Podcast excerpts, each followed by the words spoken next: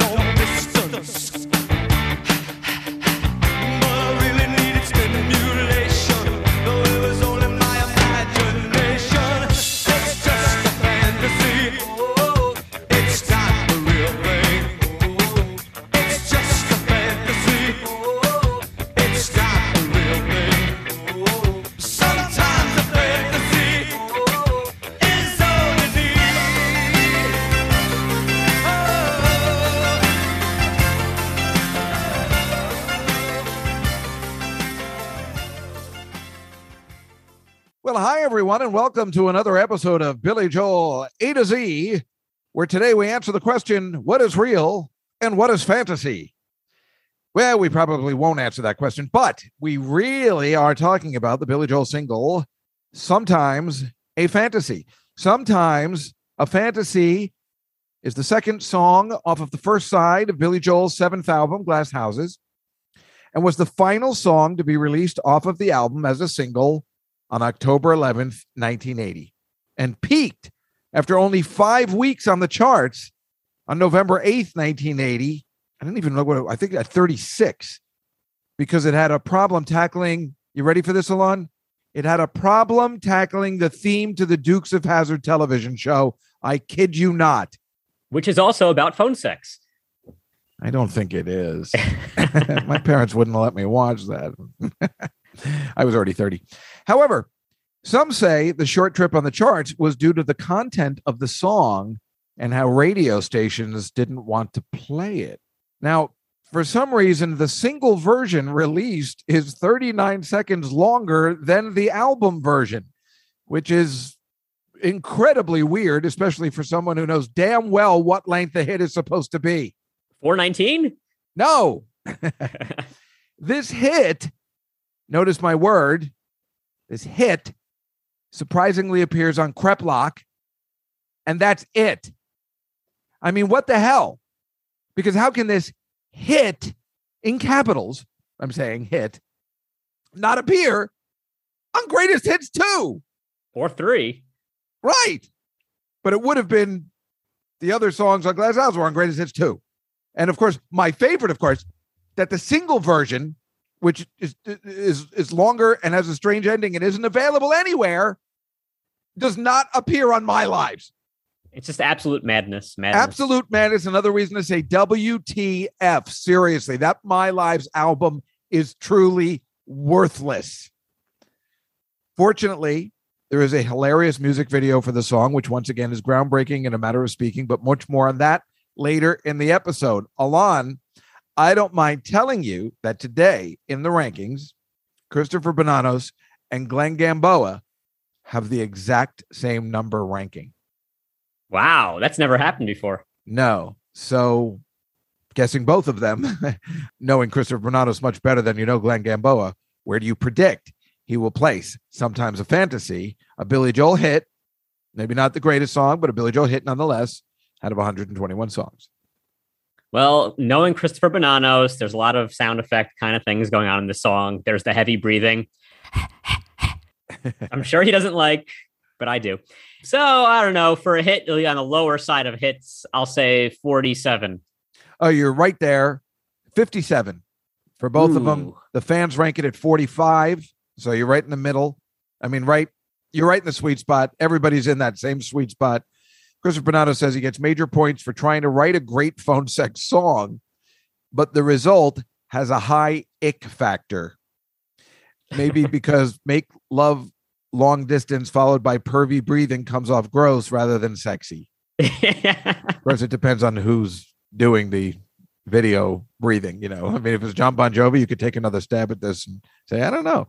Uh, the unintentionally hilarious video may be affecting my judgment a little here. So everything he says is exactly what I'm sure we're thinking. no, but he says unintentionally hilarious. I think Billy Joel knew that was a hilarious music video. Yeah, I'm with you on that. Yeah, I agree with that. So let, we'll talk about the video uh, possibly at length in a second. Let's just talk about the song for a minute, if you don't mind starting there. Okay, so if you don't know, and I, I don't know whether this is a thing anymore, but certainly in the 70s, an obscene phone call was was a guy breathing like this. I mean, that was the classic obscene phone call, which I don't think people do anymore because with once caller ID happened, I, I don't think it became a thing anymore, right? I think people just don't use the phone anymore because like we're all too scared to call people. So maybe there's obscene texts where they just text somehow an emoji that represents heavy breathing. Oh, see, I still use a phone, so I don't understand what you're talking about. And when I call all my friends that are your age, they're like, "Why are you calling? Can't you just text this?" And I'm like, "I have a lot to say." And then you're like, exactly. But it is kind of great that that breathing does. He found a way to make breathing musical. yeah, I love the breathing. And I, I think I figured out what he's doing that based on in a day in the life, a song that we know Billy Joel has heard once or twice. Yeah, apparently. right after the part where Paul says, looking up, I noticed I was late. Paul McCartney goes, He does. yeah. And he does it in that sense, I think, because he's like running because he's late. So it's kind of like it's an Oh. out of breath kind of thing, but he does it the exact same way that Billy Joel does it. And there's a 2001 master class where Billy Joel basically sings all of a day in the life. And he, you know it, he makes sure he does that heavy breathing. So uh, it, it definitely was in his mind. It sounds just like it. That's where I think he got the exact sound of it, which is maybe different from how other perverts might have sounded on the phone. Woke up, fell out of bed. I tried to comb across my head. Found my way downstairs and drank a cup. Looking up, I noticed I was late. Grabbed my coat and grab my hat. I made the bus in seconds flat. That is interesting. Now, apparently, like I said at the top, a lot of radio stations had trouble playing this song. It's weird because I already got the phone of the song. We all know what it means. But Billy Joel was smart because he was careful to leave the lyrics a little ambiguous enough so it would get radio airplay. But of course, the video was a completely other matter. so I don't know. I mean, again, you know, where were you seeing this video? But again, we'll talk about that at length in a second. It's just that this is a, I guess back then a risky song. I mean, in the sense of only the good die young. Uh, he he was, you know, for a guy that again sings Uptown Girl, he was taking a lot of chances. You're, you know, we forget sometimes the way things used to be back in the day, what it took to get on the radio airplay, and you want to be just enough edgy, but you got to pull back a little bit, which I think this song exactly does. Yeah, it's all like those, these lyrics are not obscene at all. The most obscene thing maybe is when he says, I really needed stimulation, though it was only my imagination. That's like really the only thing that really tells you what the song is about. And I remember when I was listening to this for the first time years ago, because I didn't know this song wasn't, as you said, it was not on greatest hits one, two, or three. I remember listening to it on the radio and thinking, hey, I think this might be about phone sex. So like it takes you a second. It's not like it's right there in your face. And he's talking about words like satisfaction, which the Rolling Stones were doing 16 years earlier. What what is so risque about this? I don't know. Well, again, you're coming at it from a different time period where now it is not risque. Now it's just like Christopher Bernard says, an icky factor because you know it's just Billy Joel and not Jon Bon Jovi, which I really think could have been a complete difference. But yeah, I think the times were just different. There, there really there's nothing wrong with it, and let alone, I mean, it's a great song. And I remember, I guess no, I wasn't driving when this came out. I guess, but I but I guess I remember listening to Glass House. You know, when I first got a well, no, that couldn't be right either. I didn't have a tape deck in the car. I only had an AM, AM radio. Well, at some point, uh, I guess in college, I had a car with a tape deck, and I loved playing this song and driving to it. I mean, all of Glass Houses you can just drive to, you know. Yeah, no, this song is is really good. It's really fun to listen to. It's really fun to hear him play it live it's exciting. And I think you like it because he's singing kind of in a Ric Ocasek sort of style. That I can't believe you just mentioned that because the demo version, did you hear that? Yeah. So that demo version is interesting in the sense that you, in the, with this song in the demo version, you kind of get a feel for the entire album and its purpose. Because just like I've got the same thing, it's truly a straight ahead rock new wave song, like the Cars. I had that written down, especially this song. Even when and when he goes with the bup bup bup, it, it really does sound like Ric Ocasek. Yeah. I was thinking that exact same thing. It's so funny, but it also the the song after you hear the demo shows what a really and because we kind of skewered it a little way when we were doing scenes from an Italian restaurant. But when you see the demo, you see what a great producer Phil Ramone is. It it it's very obvious. Yeah, because a lot was needed. It was definitely not in a finished form at all. Besides the fact that the lyrics are not there, maybe half Right. of them are there. Right. A lot But of them the- changed a lot. but the demo is a true straight ahead rock song and then as you go further you're like no no no wait it's it's a new wave song and then you know you go back and forth but yeah it's definitely not billy joel like and it's definitely anything you could have heard in the 80s which again here's this guy saying you know i can write all these songs you people love i just choose not to because i'm better than all of you You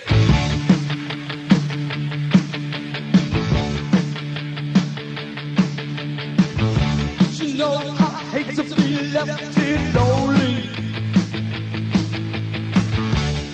To call you up in the middle of the night. Oh, it's awful hard to try to make love long distance.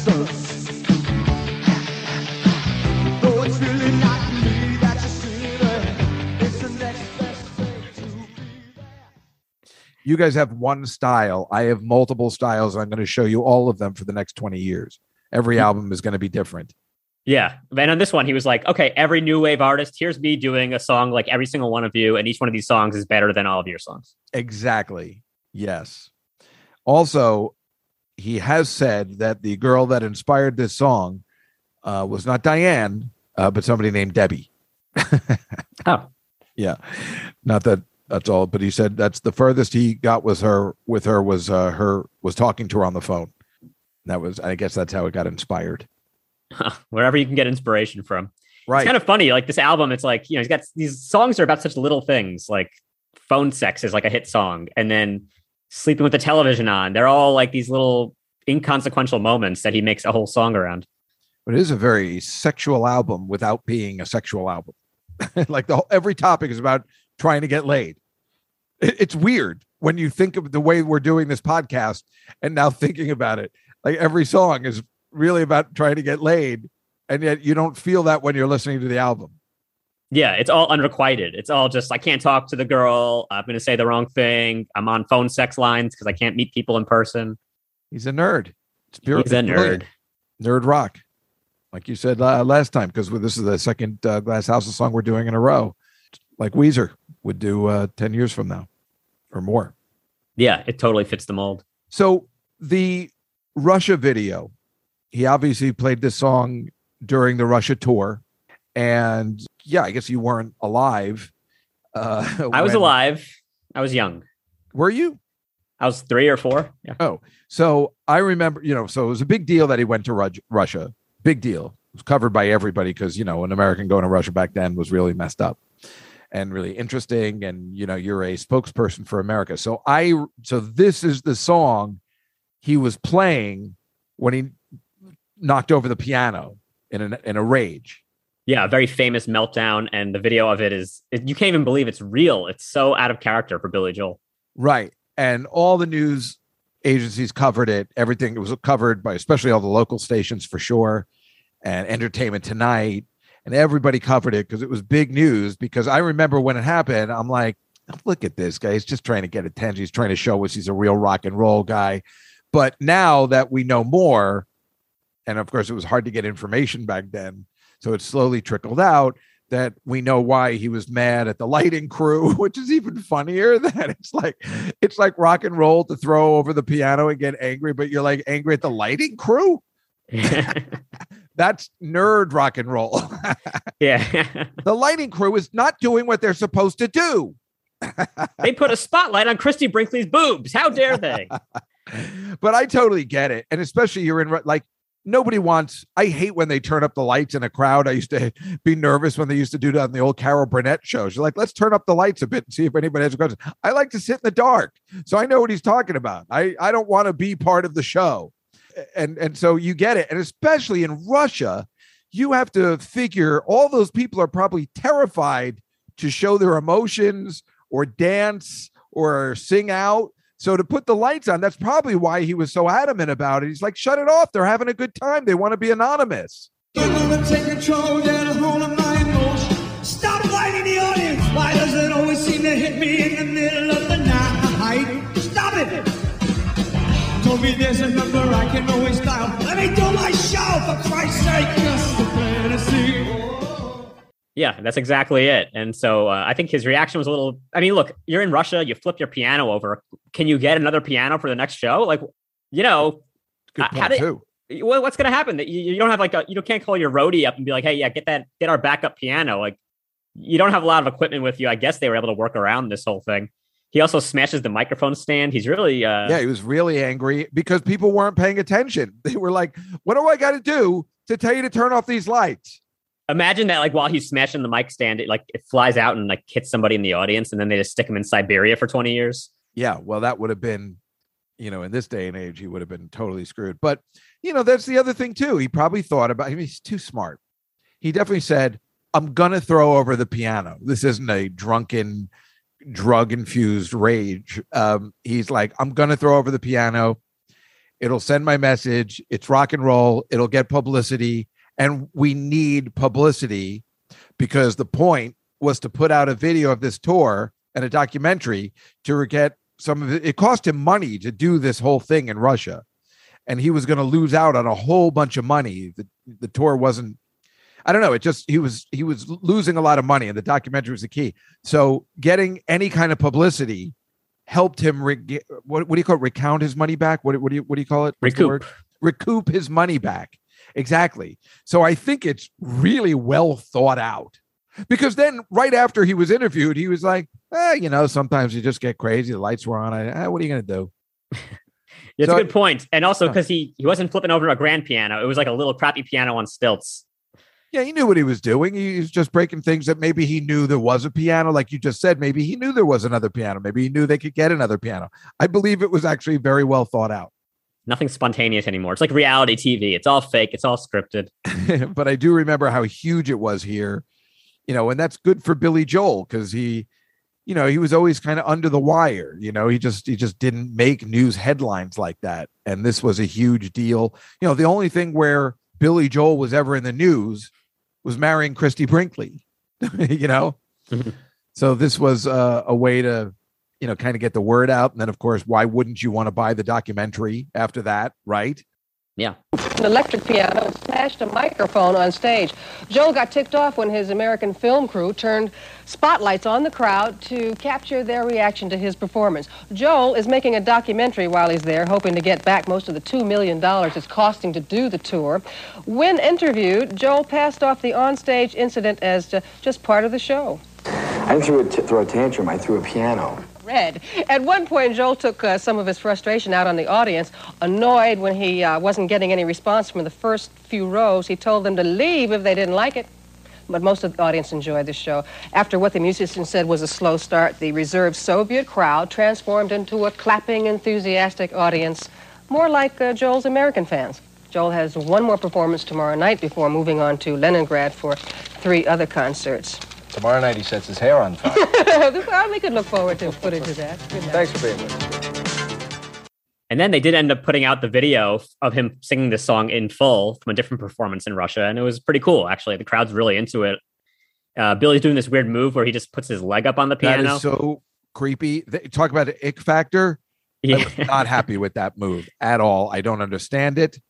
I could see if a girl did that, how sexy that would be, but I, I don't need to see Billy Joel's leg on the piano. That was awkward as shit.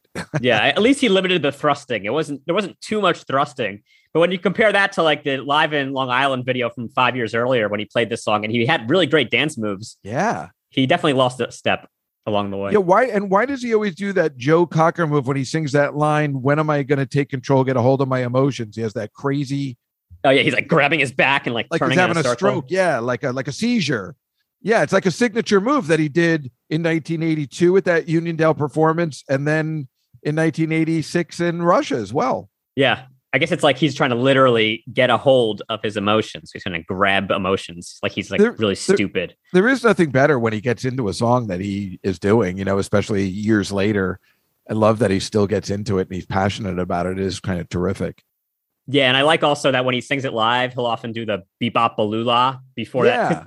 because there's this really good alliteration in the song, which is um, he says, "Be better, baby, but believe me." So it's like four B's in a row, five B's in a row. So right before that, he does "Be-Bop-A-Lula." So he just really like hammers it home, and he is singing like the song "Be-Bop-A-Lula" by Gene Vincent is a '50s rockabilly hit song that everyone's covered, and just like Ric Ocasek, he's singing in that style. I think that's probably where Ric got his style from.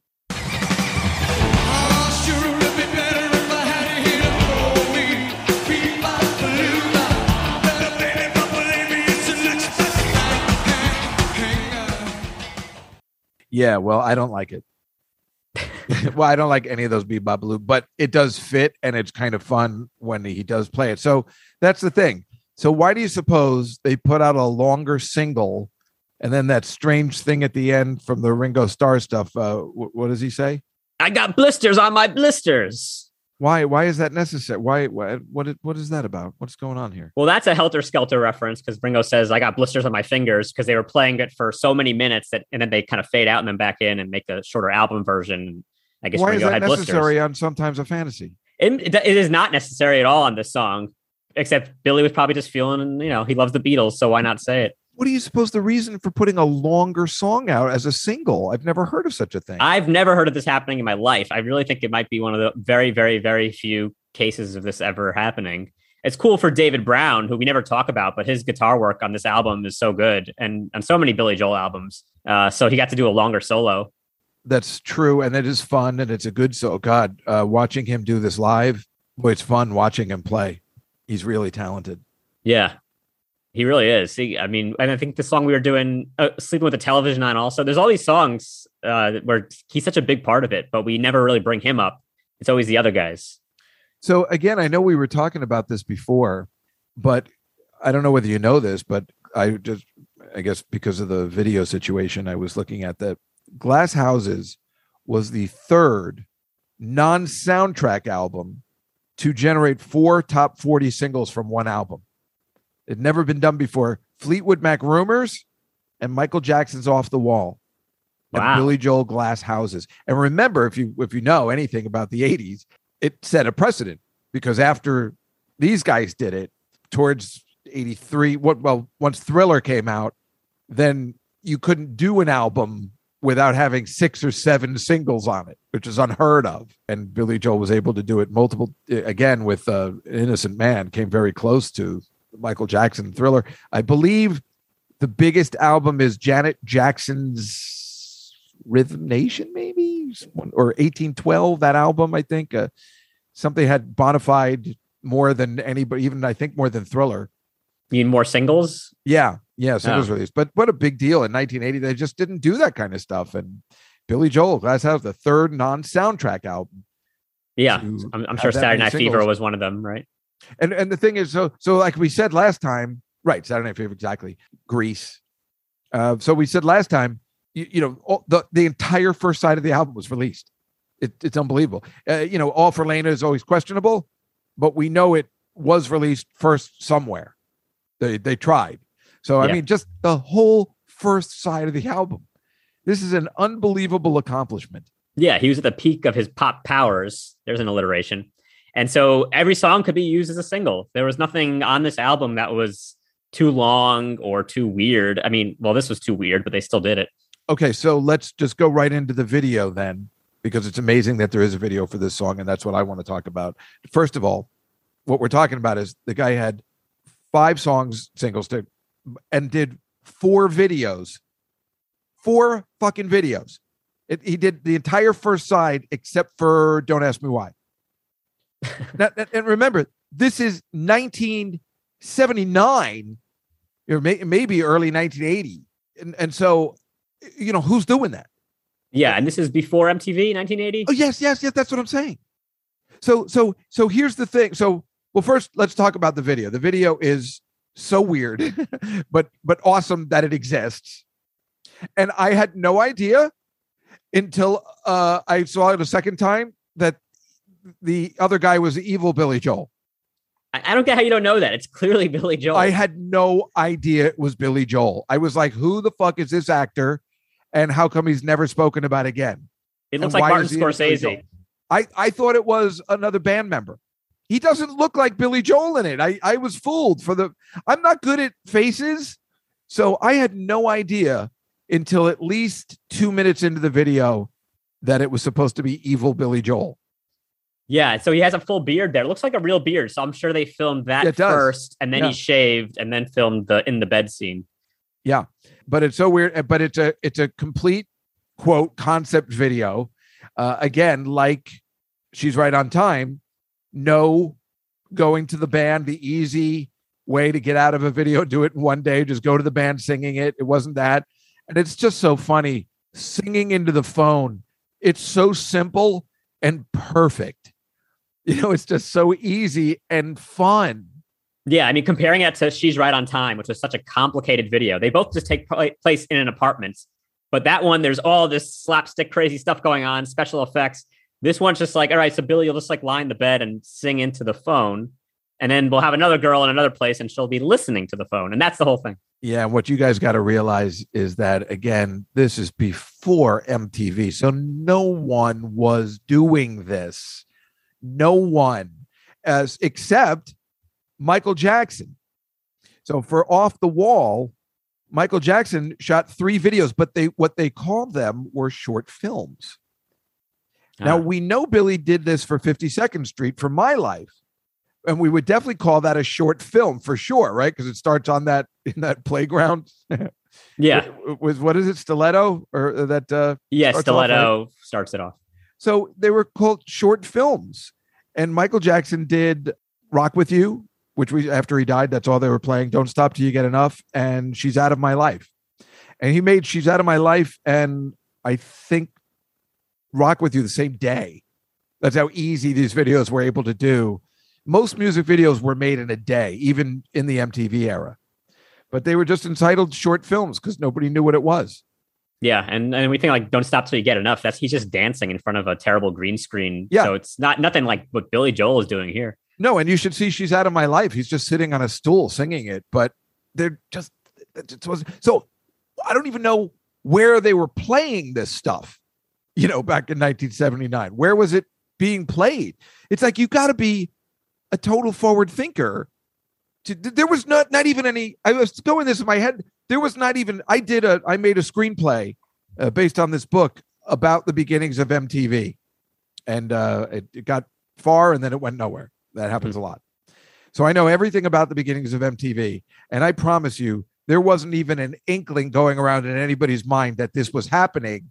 And if there was, no one thought it was going to be the mega unbelievable shit that it was. So, and take this for example, in August of 1981, when August 1st, 1981, when MTV went on the air, the executives that invented MTV couldn't even watch it in Manhattan. They had to go out to New Jersey to one bar that had a feed of it. So what I'm saying is if this guy was making videos in 1979 or early 1980, there was no way he could conceive that this was going to be a thing and yet he made four videos off this one album for just what? Posterity. Yeah, you don't think maybe he made the videos after the album's release, like in '81 when there was word of MTV starting up? No, no, because he was already on to the next thing.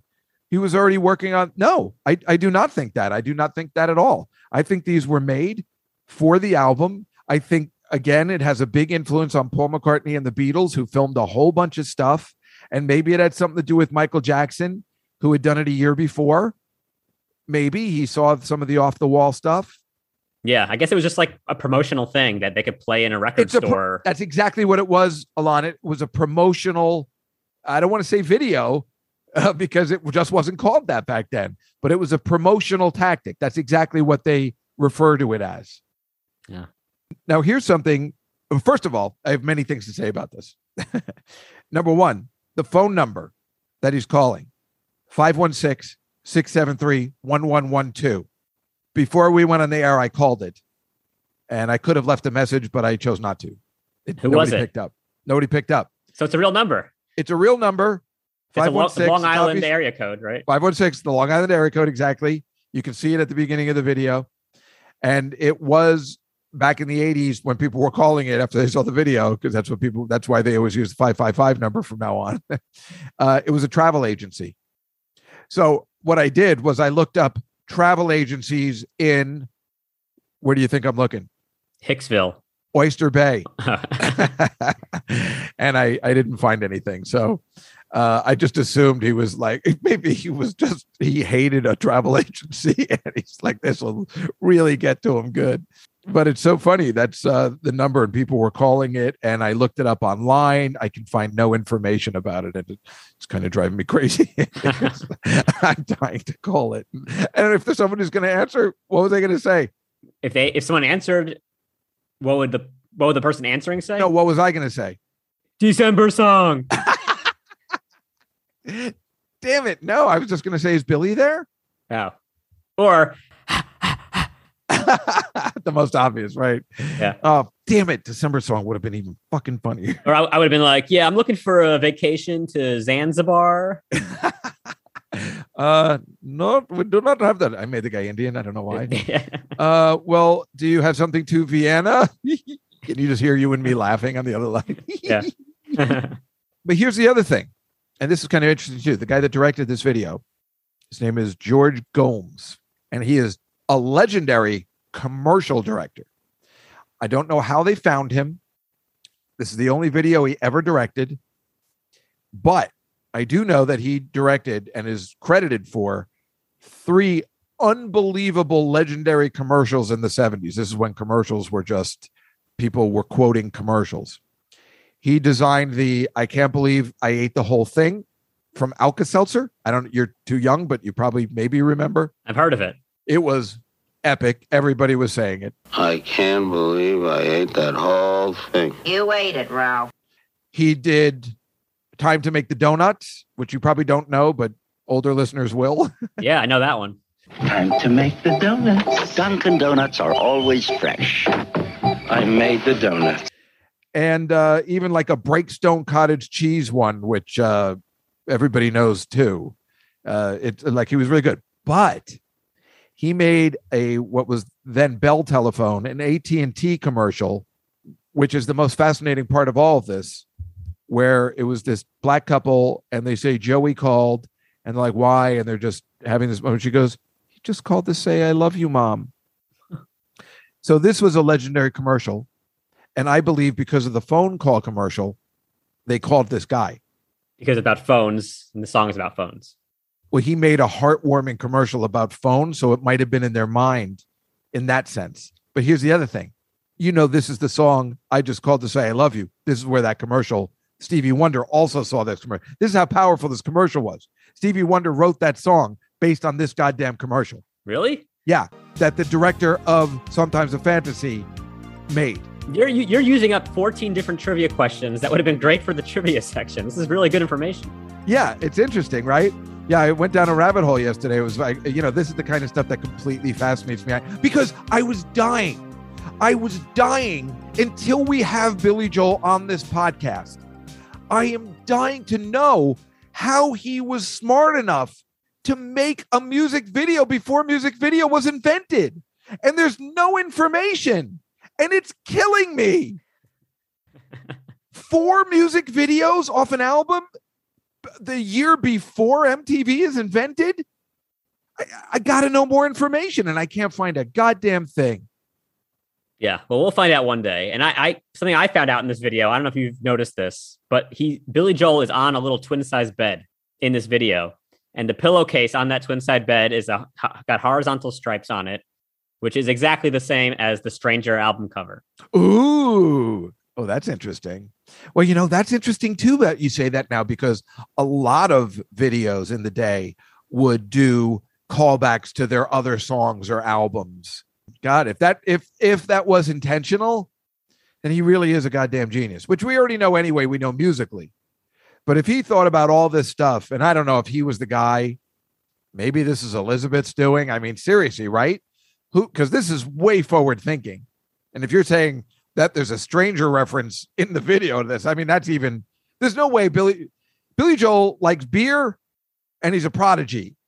So I just refuse to believe that he thought of any of that stuff because it's just he, he- nobody can be that good in one lifetime. Yeah. Well, who knows? It's not, it's not fair. it's not fair to anybody else. But boy, wouldn't that be something else? How do you like that if that's true?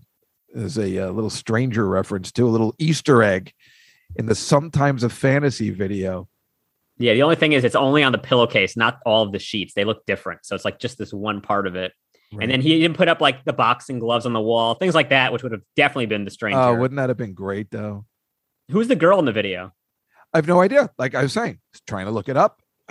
Can't oh man, I thought I figured for sure you would have a whole backstory. Oh yeah, she was on uh, season three, episode two of Charlie's Angels.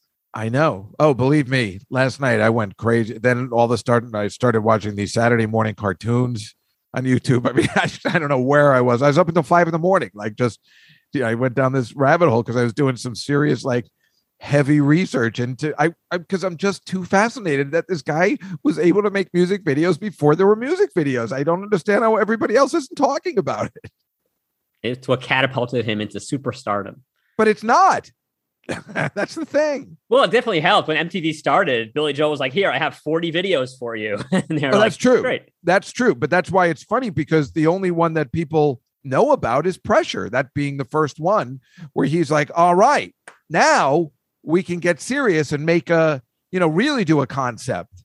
And that's like he was one of the pe- first people to be on board, which was very obvious because he was one of the first people to be on board. So, but but then we talked about the pressure and he goes, eh, do whatever you want. So I, I can't figure this guy out. Yeah. Remember, he said to the director, Russell Mulcahy, ah, whatever you say is fine. I, I can't, I just can't figure. And then he's upset with the way the she's right on time video is. So I don't know. we'll talk more about this when we get to Uptown Girl. Wait till you see what I got to say about that. Is there a video for that song? Oh, there is. Ooh. Now, speaking of the live stat salon, I'm curious. I get a feeling in being at multiple Billy Joel concerts over the years. I feel like he plays this all the time and he's never stopped. What What's the actual word on this? Yeah, it's a lot more than I thought. Because you'd think this would be one of those sort of once in a while kind of songs that Yeah. you pull out. But it's the 22nd most played song. He's played it 318 times. What's the last like? You know, what about in the 20 Madison Square Garden stuff? He literally played it three nights ago. But does he play it often? Yeah, yeah, no, it's pretty often now. Isn't that weird? It's like so he plays it all the time. It charted on the charts at I think 36. I, for some reason I didn't write down the number. I was positive it was 36. And yet it's not on greatest hits. I mean, this drives me insane in a completely different way than the videos drive me crazy. And then there's a, a version that's unavailable anywhere else because it was only on the fucking 45, a single version they don't put on the My Lives thing. This Billy Joel world of whatever the hell they're doing there, you know who he needs? Elizabeth Weber. She'll Yeah. put this into shape. Right. How does My Lives not have the extra long single version or the demo version? Both That's of which not exist. available anywhere else. But they'll put studio versions of all the stuff we can get anywhere else. Except My Life. Crazy. yeah, except my life, right? Ah, oh.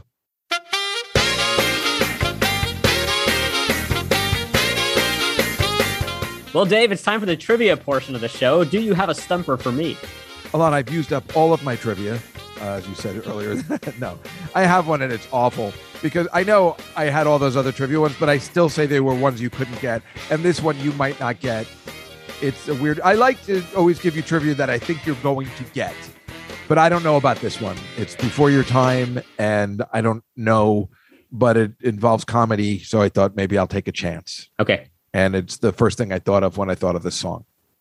Which Mel Brooks movie came out the same year as The Stranger and has a legendary scene where Madeline Kahn thinks she's getting an obscene phone call while Mel Brooks is actually getting strangled on the other end?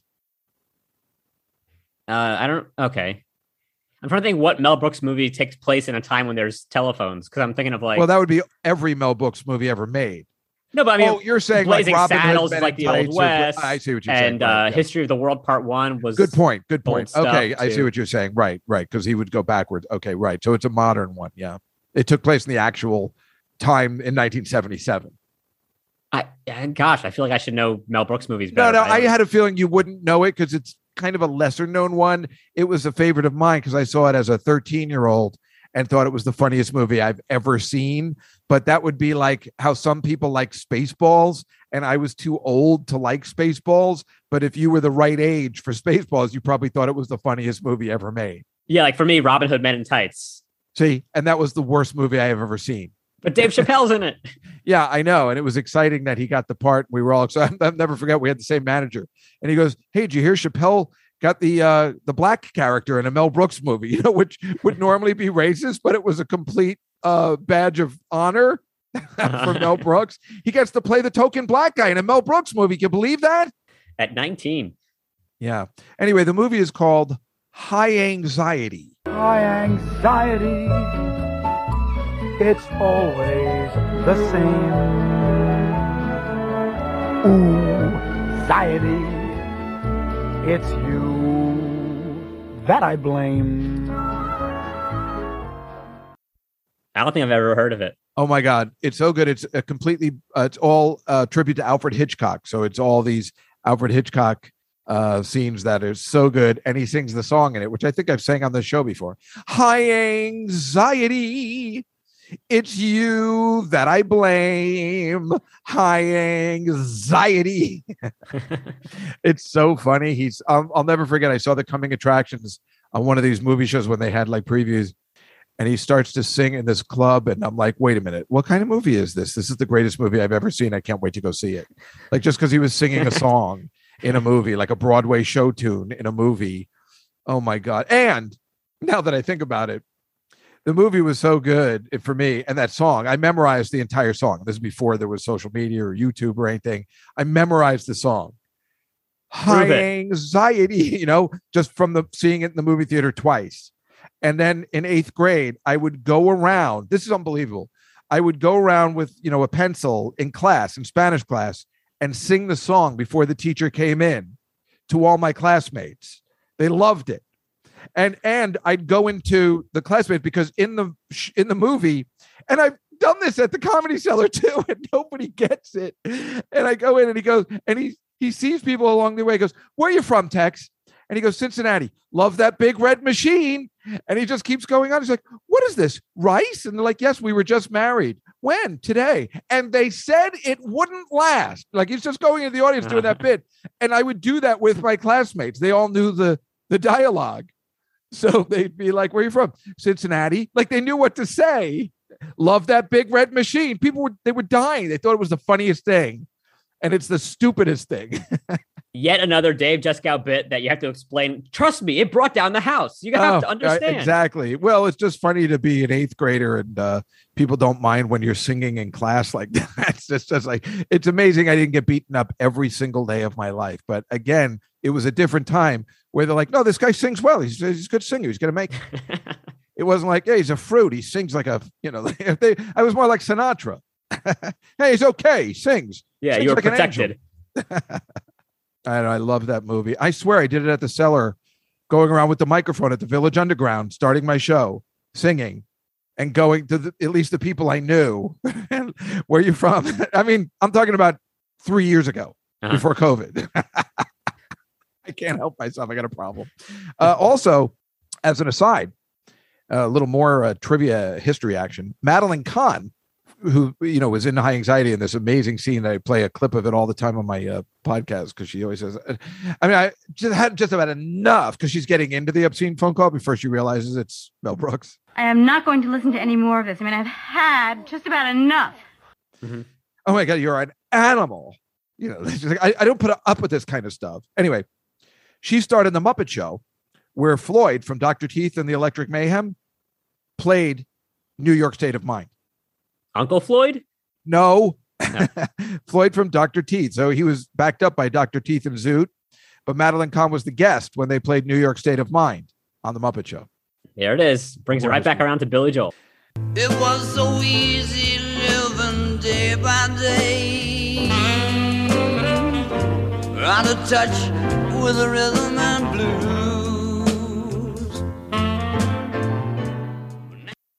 I try and bring it around. That's what we do. So, Alon, do you have a trivia question for me that's not 50 years old? No, mine is 50 years old. Oh, good. Well, that's perfect for me. Okay, so uh, like we mentioned before, Billy Joel likes to sing Be-Bop-A-Lula in this song. My question is, what guitarist played a Stratocaster guitar that had the word Be-Bop-A-Lula written on it in the late 60s and early 70s? Well, is it Little Richard? No, it's a guitarist from a band that Billy Joel idolizes. It's not the Beatles. It is the Beatles. It's George Harrison. It's George Harrison. Yeah. That's what he had written on his guitar. And this guy made money.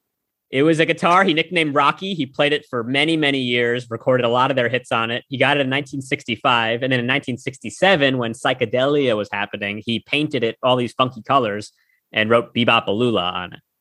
You know what's weird is like 10 years later, I know there was a meeting and this guy came in and he goes, I just want to say I really like your guitar name. I've always uh, appreciated that.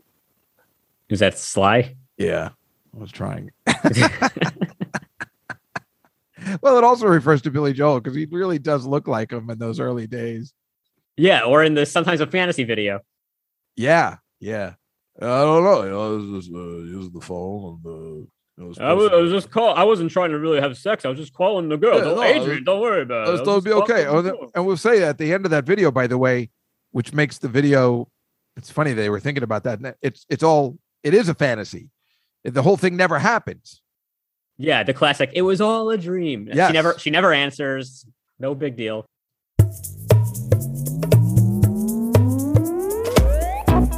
Well, Alon, think you have your work cut out for you for this song. It's good. I think it's a again. I think it's a good parody song. It's got uh, certain. No, I see your head shaking. what happened? No, you're, you're not gonna like it. That's all. Oh, I believe that. I was just trying to. You're gonna hate it. really? Wow. What is it about? Fifties doo wop music? No, it's not about 50s doo wop. It's about you know how like you don't like the scone songs. It's not just me, Alon. That that's been credited with everybody who listens to this show online. Well, I feel like this is about another uh, food that I brought up in the past that uh, that wasn't very popular to some people Then why would you want to? because it worked for the rhyme. Damn it! Okay. It's called sometimes a poppy seed. Oh, oh, well, yeah. I think I was the only one. Then every remember everybody was on my head, like, how do you not like poppy seed? So Yeah. it- where everybody's on board that they don't care for your scone stuff, but I don't think there were any complaints about poppy seeds. I just don't care for it. But as long Okay. as you didn't do poutine again, I don't even still don't even know what that is. So I like that one. uh, do you want to do the OOOs and the chorus of this one? sure. Okay. I woke up this morning and I felt so itchy. I thought maybe something bit me in the middle of the night. Then I saw a little black thing under my covers. It really looked like a bed bug was there, which is my number one worst nightmare. It's just a poppy seed. Whoa. It's not a bed bug. Whoa. It's just a poppy seed. Whoa. Whoa. Whoa. It's not a bed bug. Whoa. Sometimes a poppy seed Oh, is all you eat. is that it? Hey now. Well, that wasn't bad, and it was fun to sing the whoa whoas. Yeah, it I definitely enjoyed that. I like when I can participate. Me too.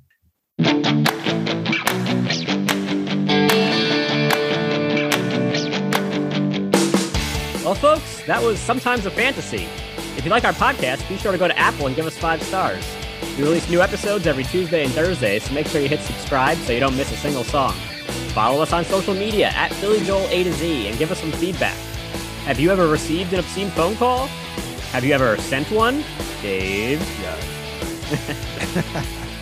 What's your theory on why Billy made music videos pre MTV? Do you believe Billy knocking the piano over was pre planned? And are you all going to try to call that phone number today? You have to. Please, somebody do it and let us know what happened. Don't say we sent you. Right. Until next time, I'm Alon Altman, I'm Dave Juskow. and this is Billy Joel A to Z. Okay.